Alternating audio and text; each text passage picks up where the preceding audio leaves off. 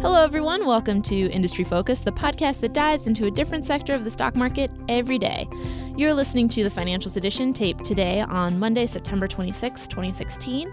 My name is Gabby LaPera, and joining me on Skype is John Maxfield, one of our top analysts at the Motley Fool. Hey, John.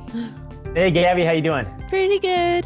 Um, I just want to remind listeners that this is the last show that wasn't pre-taped before I leave. So if anything huge happens in the month of October, I'm sorry. We'll cover it in November. um, so today's show, uh, John and I were talking about student loan debt the other day, and a Bloomberg article came out this morning, um, which just kind of dovetailed neatly with what we wanted to talk about. Um, I don't know if people know, but student loan debt has reached just gargantuan levels in the United States. Um, it's around 1.4 trillion dollars right now. Um, and unlike most other debt, it can't be discharged in bankruptcy, which is crazy if you think about it. Yeah, and the, and the other thing to keep in mind is that like you know when you think about all the things that are going on in the country right now from an economic perspective, you know this is reflected in the student loan issue. In fact, one could argue that that is what's caused the whole student loan issue. Let me get, let me put some of this in perspective. So like since the financial crisis, you know, people, the unemployment rate shot up. But the big issue, so which that sent people back to school, but the big issue is state spending went way, way, way down as they're cutting back their budgets. The federal spending went way up. And so that's where this huge student loan uh, crisis, if you will, has kind of come from. Yeah, it's it's crazy. If you look at some of the figures, um, student loan debt has exceeded automobile loan debt, credit card debt. That's that's a lot of debt that's been saddled on young people who are just starting out. And, you know, sometimes it doesn't really pan out. And what you were saying about debt rising, um, the average debt at graduation in 2015 was between thirty and thirty-five thousand dollars, which was a and it was about ten thousand dollars in the mid 90s. That's yeah, it, that's a wild increase. That's crazy. And what's what's even crazier is that uh, most of that debt is backed by the federal government, thereby the federal taxpayer. So, again, so kind of to you know, kind of to that same point, over the la- between 2008 and 2013, federal Pell grants, which are uh, kind of those income-dependent grants, that they help uh, the uh, underprivileged um, folks, or I, I, guess what's the appropriate word? It's um, need their needs-based grants yes. have increased by 72 percent over the period from 2008 to 2013. Yeah, and just to give listeners some context, um, about 44% of federal aid, so not just Pell Grants, but everything, um, 44% of those end up in default, which is astounding. Um, and you might be sitting there thinking, so why are John and Gabby talking about this on my financials podcast? And that's because there's a story that we've been ignoring in favor of the Wells Fargo story, which is the ITT Tech story. Um, any listeners who are from the East Coast, I'm not sure if this happened in other parts of the com- uh, country, will be familiar with ITT Tech. Um, they ran late night uh, college ads. Um, Austin, I don't know if you remember these. Oh, he's nodding his head, yes. Um, they have the exact same format. It's man who is sad because he cannot catch a break in life. Uh, images of his children sad at the dinner table. Then he goes to ITT Tech. Montage of people at school. Then he gets a job in IT. Montage of people in a corporate environment. Now his family's happy. Pictures of him and his happy kids. Um, that's how it always went. But recently, ITT Tech um, shut down. Or went bankrupt. Or went bankrupt. not, not, like it did it voluntarily, right? I mean, it, they basically lost their ability to get federal student loans guaranteed, which cut off a huge honeypot for, for the school. And, and, let me just bring one more point up. So, I mean, on the spectrum of schools, you know, you have these for-profit schools like IT&T, and those educations, you think it's like, well, ITT. ITT, right? Is that what I said? I, you said IT&T, which is like AT&T. AT&T. nice little name. I'm sure AT&T will appreciate that. Um, but, but people, I mean, so there's 1.4 trillion dollars worth of outstanding student debt, a ton of it going to these for-profit schools and when you you cited that 44 percent, that the 44 percent statistic earlier, think about this: almost half of student loans, outstanding student loans in this country, are either not being repaid as planned or are behind in their payments. And so the, the thought process is that, like, look, in the financial crisis, the issue was we had all these mortgages, these subprime mortgages, right, that weren't being repaid. Well, now the conversation is that this same thing is going on in the student loan market, which now, since the financial crisis, student loans, to your point, have, have now exceeded auto debt and now are second only to mortgages in the United States. So you think, like, oh, well, you know, like, so now that's the second largest source of debt, and we're having these huge potential default issues in that pool of loans and then you think about, and then you trace it back as, as we'll, we will in this conversation about ITT, and you think like, oh wow, I mean, there's some real mal- similar malfeasance going on in that market as there was in the mortgage market. Definitely, um, and this actually kind of opens up a topic that um, that I think we should talk about, which is the difference between for-profit and nonprofit universities. Um, nonprofit universities are going to be your state schools and your private schools, and what differentiates them from for-profit universities is that nonprofit uh, schools have other sources of funding. Um, like from the state and federal government, that doesn't involve just scholarships to students, but like actual money that just goes to the school to keep lights on, um, as well as endowments, especially for uh, private colleges. Um, and then student tuition. And even for them, tuition rates have been going up because since the financial crisis, uh, the federal and state governments have been not been able to contribute as much to, to the financing of the schools. But for profit universities, do not have that. Um, they are there to make money. Um, their ultimate uh, authority are their shareholders because they're private companies, and their only way of making money really is via tuition. Um, whether that is um, whether they get that from uh, federal student aid, which ITT Tech got about 83% of the revenue from federal aid, which isn't unusual for for profit universities. It hovers around 80% for a lot of them, or through um, private loans that they originate with huge um, interest rates on them. So, the problem with for profit universities is that frequently they don't have the student's best interests at heart, whereas uh, nonprofit universities can have more leeway in in making sure that students actually get a good education because in theory they're not there just for the money. Yeah, and you know what? You know what's an interesting coincidence, Gabby, is that you know you had mentioned that we'd been talking in the last couple of weeks about the Wells Fargo show. Was it's a very similar situation here, isn't it? I mean, when you think about what what what would cause a, a for-profit university to maybe be more exploitive towards their their constituents, i.e., their their students, than say a, a, a public university, right, or a private university that isn't for profit. And the issue is that you have an additional set of stakeholders that the people who run these universities have to keep in mind. So at a public university, right, the, the primary stakeholders are your students. Well, at a for-profit university, your primary stakeholders are your shareholders. And that that's important. And, and the shareholders are the most important. And the reason they're the most important in terms of the executives of these companies is because these executives owe fiduciary duties to their to their shareholders but they don't own that same legal duty to their students, theoretically. So they're always going to pick the shareholder over your student. And so then what happens when you're picking your shareholder or your student? That means you're going exclusively for profit. And what we've, you know, as opposed to quality of education, and what we have seen in this whole ITT debacle is that basically these these these companies are just going out there trying to maximize revenue in whatever way possible whether that's you know jamming people full of loans that they can't afford that they should under no circumstance can get or cut reducing costs and they reduce costs by reducing the quality of the education that they're providing. So at the same time that they're maximizing revenue, they're cutting expenses, and that's great for shareholders, or at least it was. I mean, now it's like obviously horrible for shareholders because it went to zero, but but but but for your students, it is an absolute nightmare. Yeah, um, ITT Tech, um, they they are in a lot of trouble. Um, as we mentioned earlier in the show, they shut down uh, about 130 campuses, I believe. Um, and they weren't the only ones who got shut down. Their accrediting uh, council also got shut down, which we'll get to in in a second.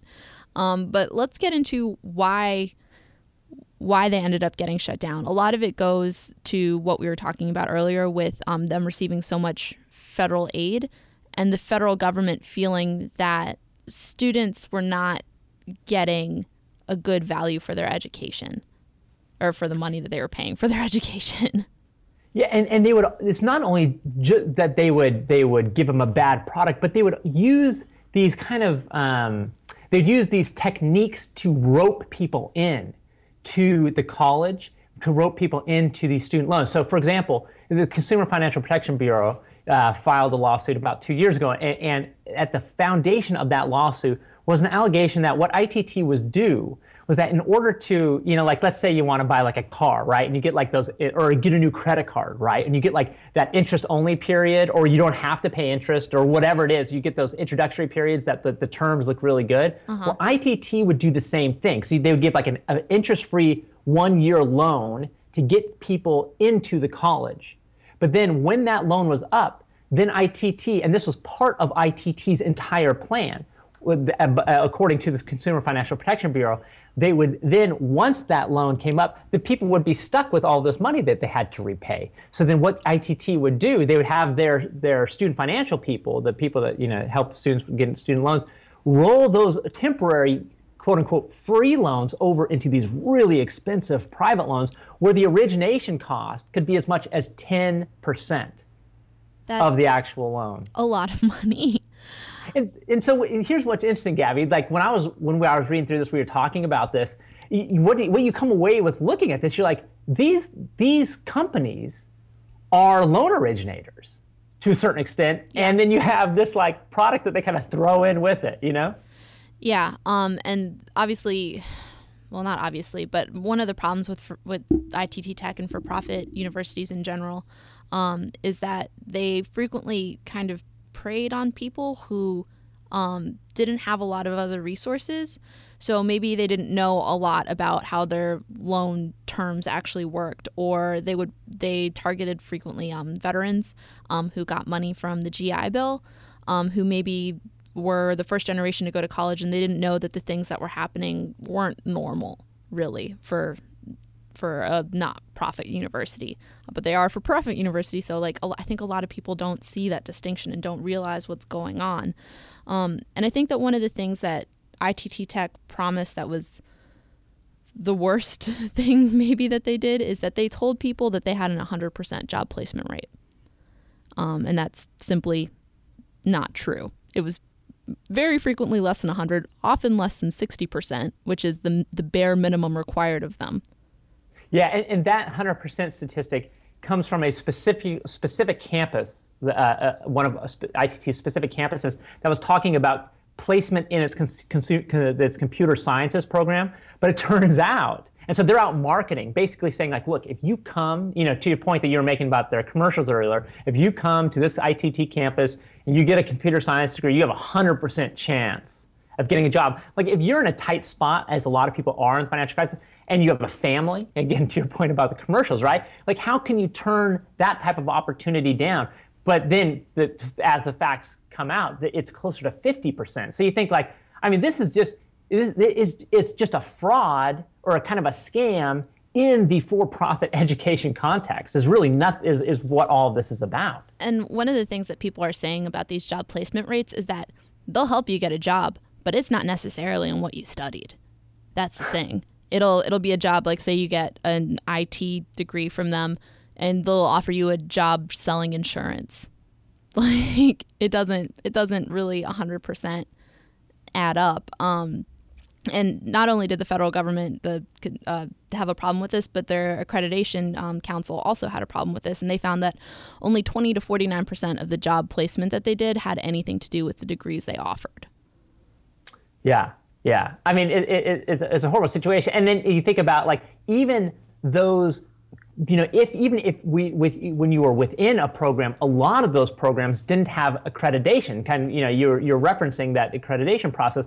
Well, the, like the nursing program, for instance, at, at, some of the campuses, they would come in. You'd have nursing students go to these programs, right? And, and it's horrible situation because they would go, but the, the programs they would be led to believe that either the school was in the process of getting a state accreditation or it already had it, when so, in fact neither were true. So you'd get out after spending all this money on a nursing degree, and either you couldn't get those credits transferred over to an actual nursing degree because there was no accreditation, or you couldn't get a job with it because you weren't didn't come from an accredited program. So just to be clear, the school can have an accreditation, but then particular programs also have to have like a sub accreditation so that um, employers know that the, the program is good. Um, this also happened with a lot of their criminal justice um, degrees as well. Um, it's just really, really disappointing. So on top of bad job placement, the, sketchy accreditation. Um, they have there are many reports, you know, anecdotal reports. I haven't seen any like official commentary on this yet, but there's a lot of reports that ITT Tech's um, coursework was very shoddy. You know, um, that that the coursework was produced for people who were at a fifth grade level or was horribly out of date, um, and that is really sad. That is a failing of education on an unspeakable level. Yeah, yeah, and and it, again, it just goes back to that. You know, in some contexts, you know, like education, maybe that profit motive does not provide the, the, the best outcome. Yeah, absolutely not. Um, and, and, let me let me bring up another point, Gabby, because I was thinking about this earlier. Is that you know what they have found when they have talked to these students right, who get all these loans, but then like they find that their job prospects are much much less uh, promising um, than ITT or these other for-profit colleges have led them to believe. They found that in order to service their, their, their student loans, people are avoiding medical treatment, they are delaying marriage, uh, they are putting off home buying. So this isn't just a problem with IT&T, right? Or ITT. Yeah. Sorry, I keep saying that.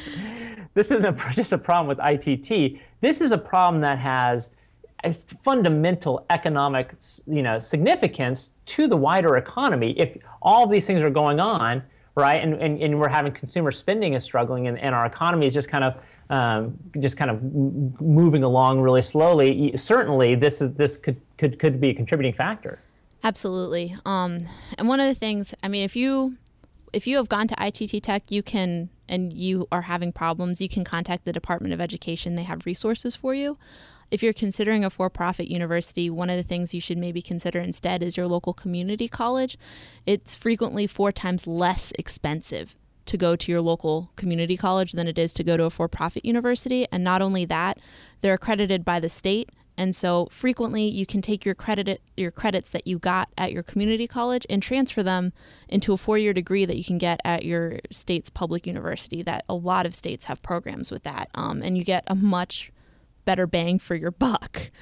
Um, and that's actually something else I wanted to talk about uh, is the accreditation. Um, so ITT Tech was accredited by the Accrediting Council of Independent Colleges and Schools, which is ACICS which I'm going to try and call it, but it's a little bit of a tongue twister. Um, and ACICS actually raised a lot of red flags about ITT Tech, but the Department of Education shut them down too because ACICS is responsible for accrediting a lot of these for profit universities, um, like University of Phoenix and DeVry, um, which I think are, are pretty commonly well known names. Um, and those universities have also run into a lot of trouble in the last few years. University of Phoenix lost 50,000 students last year, and DeVry has been sued by the Federal Trade Commission um, for telling students exactly the same thing that happened at ITT Tech that they could um, help them get jobs that they could not help them get. Um, and last year, I don't know if if you've heard of Corinthian colleges, but they closed most of its their schools down because the Department of Education gave them a thirty million dollar fine um, again for overstating job job rates for graduates.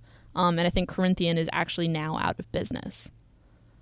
Yeah, I, I mean, it, it's just coming in this wave where companies and just need to be w- more focused on the consumer. What we have found is that in the in the wake of the financial crisis, is that the government is actually serious about consumer protection reforms. We've seen that in banking. We talked about it with Wells Fargo. It's now going on um, in, in the for-profit education space. And, and uh, the, you know, I, I think one takeaway for investors, because we are an investor, and a lot of these actually are, you know, publicly traded companies, yep. is that if you're inv- that there is serious risk now, where you're looking at companies and there isn't an alignment, a close alignment of interest between the various types of stakeholders, and principally the investors and the customers of whatever these companies are. Because where there is a lack of alignment there, with the federal government looking at consumer protection right now so intently, there's always a potential now, right, where you could have this backlash like we're seeing, like we've seen in banking, like we're seeing right now in for-profit education. So it's just, it, you know, it's just, it's just, a good thing for investors to kind of like add to kind of, you know, the points that they look at when they consider a company. Yeah. Think about these for-profit schools having the underwriting discipline of the of banks giving out mortgages pre-financial crisis and think mm-hmm. about whether or not you would invest in that bank. If you wouldn't, then you shouldn't invest in these colleges. Yeah, um, that's exactly right. You know, I, I think it's so great that you bring up because it's all about discipline, right? It's all about, and that's what the credit underwriting process is. And the same thing within the for-profit education realm, the same thing in all other realms. Companies that do the right thing, typically, it's not they are not taking the path of least resistance. You know what I mean? If you think about like whatever it is, Apple, Microsoft, these companies all forged very difficult paths. So when you see these, you know, companies taking shortcuts and uh, you know giving one of their constituents, namely their customers, the short end of the stick, that that needs to be a red flag for consumer for for investors. Yeah, let me let me give you some some quick facts here. So on federal loans in general, an estimated 42% default. I think I said 44 earlier, but I meant 42. Of that 42%, about 44% of the de- people who are defaulting attend for profit universities, which is nuts when you realize that only 11% of the people in higher education are at for profit universities. So 11% of the people who have uh, federal student aid um, are accounting for almost half of this, the, the loan defaults that occur, which is insane.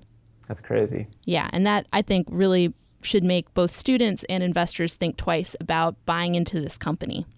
And that's what they are. They're companies. They're not, I mean, they are colleges, but they're primarily companies.